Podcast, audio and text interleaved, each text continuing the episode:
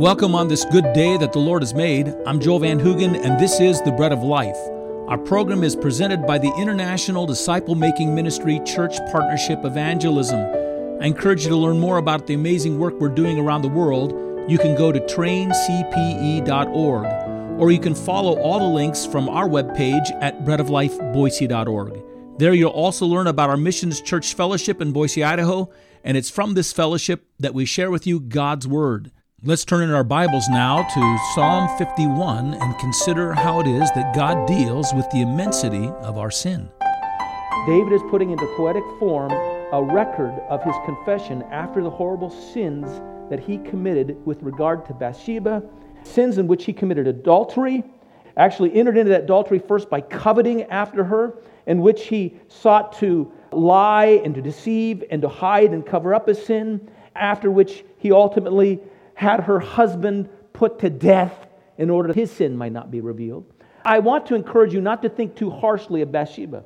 The story will tell us that he saw Bathsheba on her rooftop bathing, but the image that is put forward there is not the image you might have. It would just be the normal thing of washing her hands or cleansing herself, maybe before the end of a day or before a meal.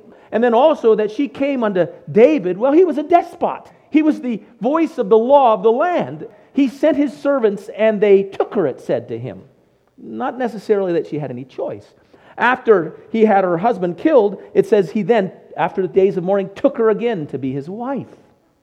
Once again, he's covering his tracks. You can read about this in 2 Samuel verses 11 and 12.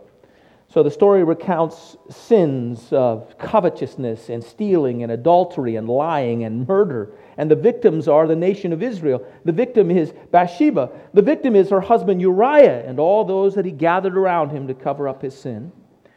David has done it so neatly and tidily that nobody knows. And then God sends the prophet Nathan to David to reveal to David that God knows. God saw. And God brings him to account. God tells David that because of his sins, there will be an ongoing judgment upon his kingdom. There will be consequences for his actions. Nathan tells David the story of a man in his kingdom who was very rich and had many sheep, and yet he had a guest come and visit him one day, and he didn't want to sacrifice or put to death any of his sheep to feed this guest. And so he went to the home of his poor neighbor who had only one little ewe lamb that he raised like a daughter, and his whole family loved it. And he ate at his table, and the lamb slept in his lap. And he took that little lamb to his home and put it to death and slayed it and cooked it up in order to feed his guest. David says to Nathan of this evil man that he will die for his crime. Nathan says to David, You're the man. God knows prior to this point in time, David has been dealing with the guilt of the sin, and he's tried to push it off by becoming that much more zealous in the prosecution of law in his kingdom. So everybody ought to be moral and right. You know, there's two ways to deal with your sin. Either you try to ignore them and push them away as if they're nothing, or the other way is you try to overcome your sin by being better and better and more vigilant at following the law and prosecuting the lives of other people. David was taking that route. But when David finds out through Nathan that God knows, this convicted heart of his breaks under this final word from God. And at that moment, he gives a cry out for forgiveness and cleansing, and that's what we have recorded here in Psalm 51. And David wants something so badly of God in this psalm that he just keeps mentioning it over and over again. He wants to be forgiven, he wants to be clean, he wants to be right before God. In verses 1 and 2, he says, Blot out my transgressions, wash me thoroughly from my iniquity, and cleanse me from my sin. Look there. In verse 7, he says, Purge me with hyssop, and I shall be clean. Wash me, and I shall be whiter than snow. In verses 9 and 10, he says, Blot out all my iniquities, create in me a clean heart. I would have you learn one thing here in this statement. David knows he can't wash them away himself.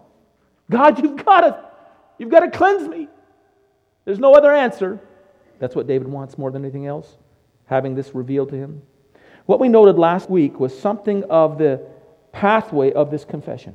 One of the things we noticed was that David begins with pleading for God's mercy to bring him forgiveness. In other words, David has to come for this forgiveness through the outpouring of the character of God. God, if you don't apply yourself to my forgiveness, I have no hope. There's nothing I can do to bring myself forgiveness. God, you must apply your own attributes.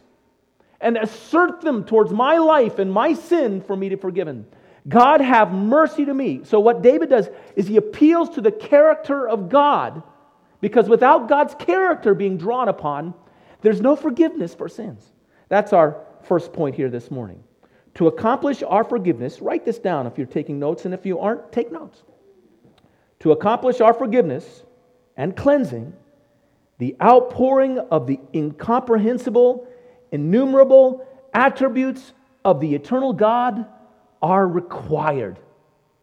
If you want to have forgiveness in your life, God has to pour out his infinite attributes upon you. That's what it takes. How much does it take to forgive you your sin? Everything God is. Everything that God is. Have mercy upon me, O God, according to your loving kindness, according to the multitude of your tender mercies. Blot out my transgression. David pleads for mercy and grace. Those two words kind of join together. They meet together in the one word that speaks of mercy here in the Hebrew. David knows that God alone can wash him. But here is comfort in this God can forgive sin no matter how dark it is. God can cleanse us from our sin no matter how deep the stain is when God brings all of himself to the work. David also then goes on to appeal to God's faithfulness or God's love. He says here in loving kindness, the word here is hesed, which oftentimes means mercy and grace, but since that word has already been used by another word, in this context, the most common way to understand it is he is saying, God, in your loyal love, in your loyal love, bring to me this forgiveness. So he's calling two more attributes love and faithfulness, loyalty. God, be dedicated to me and forgive me. What David is doing is he's reminding God that he is a God who gives promises and that God never lies. He keeps his promises. And God had made promises to David that he would place him upon a throne forever, that he would be his son or his child or his one, his king for the nation of Israel. God had made promises to the people of Israel that if they would turn to him, he'd forgive them. God actually came later and gave this exact same promise, in a sense, to the son of David and Bathsheba, Solomon. Solomon built the temple of God. He built it in Jerusalem. And there, as Solomon dedicated the temple, God came to Solomon and revealed this truth to him. He said in 2 Chronicles chapter 7 verse 14, "If my people who are called by my name will humble themselves and pray and seek my face and turn from their wicked ways, then I will hear from heaven and will forgive their sins and will heal their land."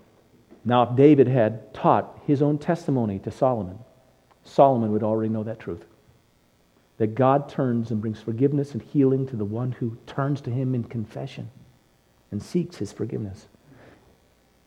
If your children know your testimony, they should know that truth as well. They should grow up to learn and understand that there's nothing they can do to earn their salvation, no work, no secret knowledge or some key to unlock, but only this that God Himself would come when they confess their sins and they throw themselves upon Him fully, and He forgives them. Your testimony to them should sound something like this. They can weave it out of whatever you say that God called me out of my sins when I was in my sins. He lovingly set his call upon me through the work of convicting me of those sins. He brought me to repentance. I laid hold of him desperately as my Savior, my Lord. And as I laid hold of him, I found out he had already laid hold of me. And I pledged my heart to him, my all to him. I asked him to forgive me, and he, in loving kindness and mercy and grace, forgave me of all my sins. Sometimes it's hard for our kids to hear these things because they only see us in the position we're in right now, in our standing. I look at Fred and I think of something of his testimony, which it's hard to picture and understand, came to my mind of a young football player that was quite well known, and everybody was recruiting him to go to college, and he found his way at Boise State that team became a winning team. He was just wanting to be the best football player ever, and he wanted to succeed and do better and better. And finally, in all that effort, their team won their games. They were winning. Fred was, after I think it was a victory, maybe it was a loss, but it seems to me it was a victory. You can re- change the order here a little bit. He's lying in his bed as a young college student who's living for the pleasure of sin, who's wanting to just keep one foot in the religion of Christianity, but the whole leg in the world. And he's giving himself to all the things that would bring him fame He has success and he's lying in bed and he realizes it doesn't matter. It doesn't answer, it doesn't fulfill. Confesses his sin and his need of God to change him, and he's changed. And well, someone sees him in church every Sunday, singing along with him, praying when he has an opportunity to pray in church, whatever it is. That's their identity of Fred, and they've lost sight of the story that brought him salvation. Greg has shared with me this testimony. It's one that you might not know, but it's a wonderful testimony of a young man who's grappling with knowledge and is brought to church all the time by his mother. But there's a lot of contradiction in his family. And he's searching for God to speak to him and give him truth. And he asks God specific questions in his prayer. And then in the middle of prayer, while he's agonizing about whether he should give his life to Christ, he opens up the Bible randomly and looks down and finds Psalm 116. And there is he's reading it, every single question he's asked is answered completely in that psalm. And he surrenders his life to Christ. I oftentimes look at Dave and I think no one would know what kind of guy Dave was like when he was growing up. The fact that when he was in military, he wouldn't put up guff from anybody, and if anybody gave him guff, he would just it would take one punch and he'd knock him out. I think you knocked out your superior officer, didn't you, or something like that? It was a sergeant. Yeah, well, you were it. Dave wasn't a sergeant, but the sergeant aggravated him. He knocked him out. He had grown up in an abusive home where there was a lot of religion, but there wasn't true faith. And there was a lot of abuse in his home. And somewhere along the way, and through all those actions, you can think of the anger that gets built up in you. But then God broke through with the truth that it wasn't them and it's not them, it's you. I want to change you and I want to transform you and I want to forgive you. And you don't know their story, but it's all there. There's a story. It's a story of finally reckoning with your sins, seeing what you are apart from Christ, realizing that God is calling you and pursuing you, and you cast your life on Him. You trust and believe in Him, and He saves you. And this is what David is trying to communicate, what David is trying to make known. And if Solomon had heard it, he would have understood it from his father's will. That God had loyally pursued him in love and brought him salvation. David doesn't just stop there with mercy and grace and with faithfulness and with a promise keeping God and with a loving God. David presses on there and says, God, call up all the multitude of your tender mercies. God, everything you have, I need in order to have the sin taken away. He needed God's power and God's limitlessness and God's eternity and God's omnipresence. That is, he needed a God who was in every place at one time, and at every point in time, he was in the same place. He needed a God just like that to deal with his sin. So at every point at which he had sinned along the way, there could be a God who would go, go back there and wipe it clean, and wipe him clean as well. He needed a God who had complete knowledge of all things, a God who was all wise, a God who was sovereign and control of all things, who was just and holy a God of judgment and wrath. Yes, he needed that as well. He needed a God who was patient, and he needed a God who had even more things than that. Attributes, God, I don't even know yet. God, all of your multitude of tender mercies. Come and purge me and cleanse me to address my sin. God was convicting him, God was working in him, God was bringing him to confession. But the reason David called upon God in this way, what brought David to this acknowledgement that he needed all of the outpouring of this great work of God and God Himself pouring out His attributes was that David saw his sin.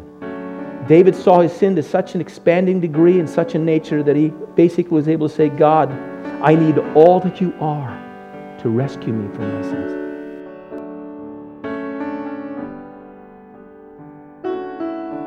Thanks for joining us today. To learn more about our ministry, go to traincpe.org or thebreadoflifeboise.org. Until the next time, may the Lord bless you.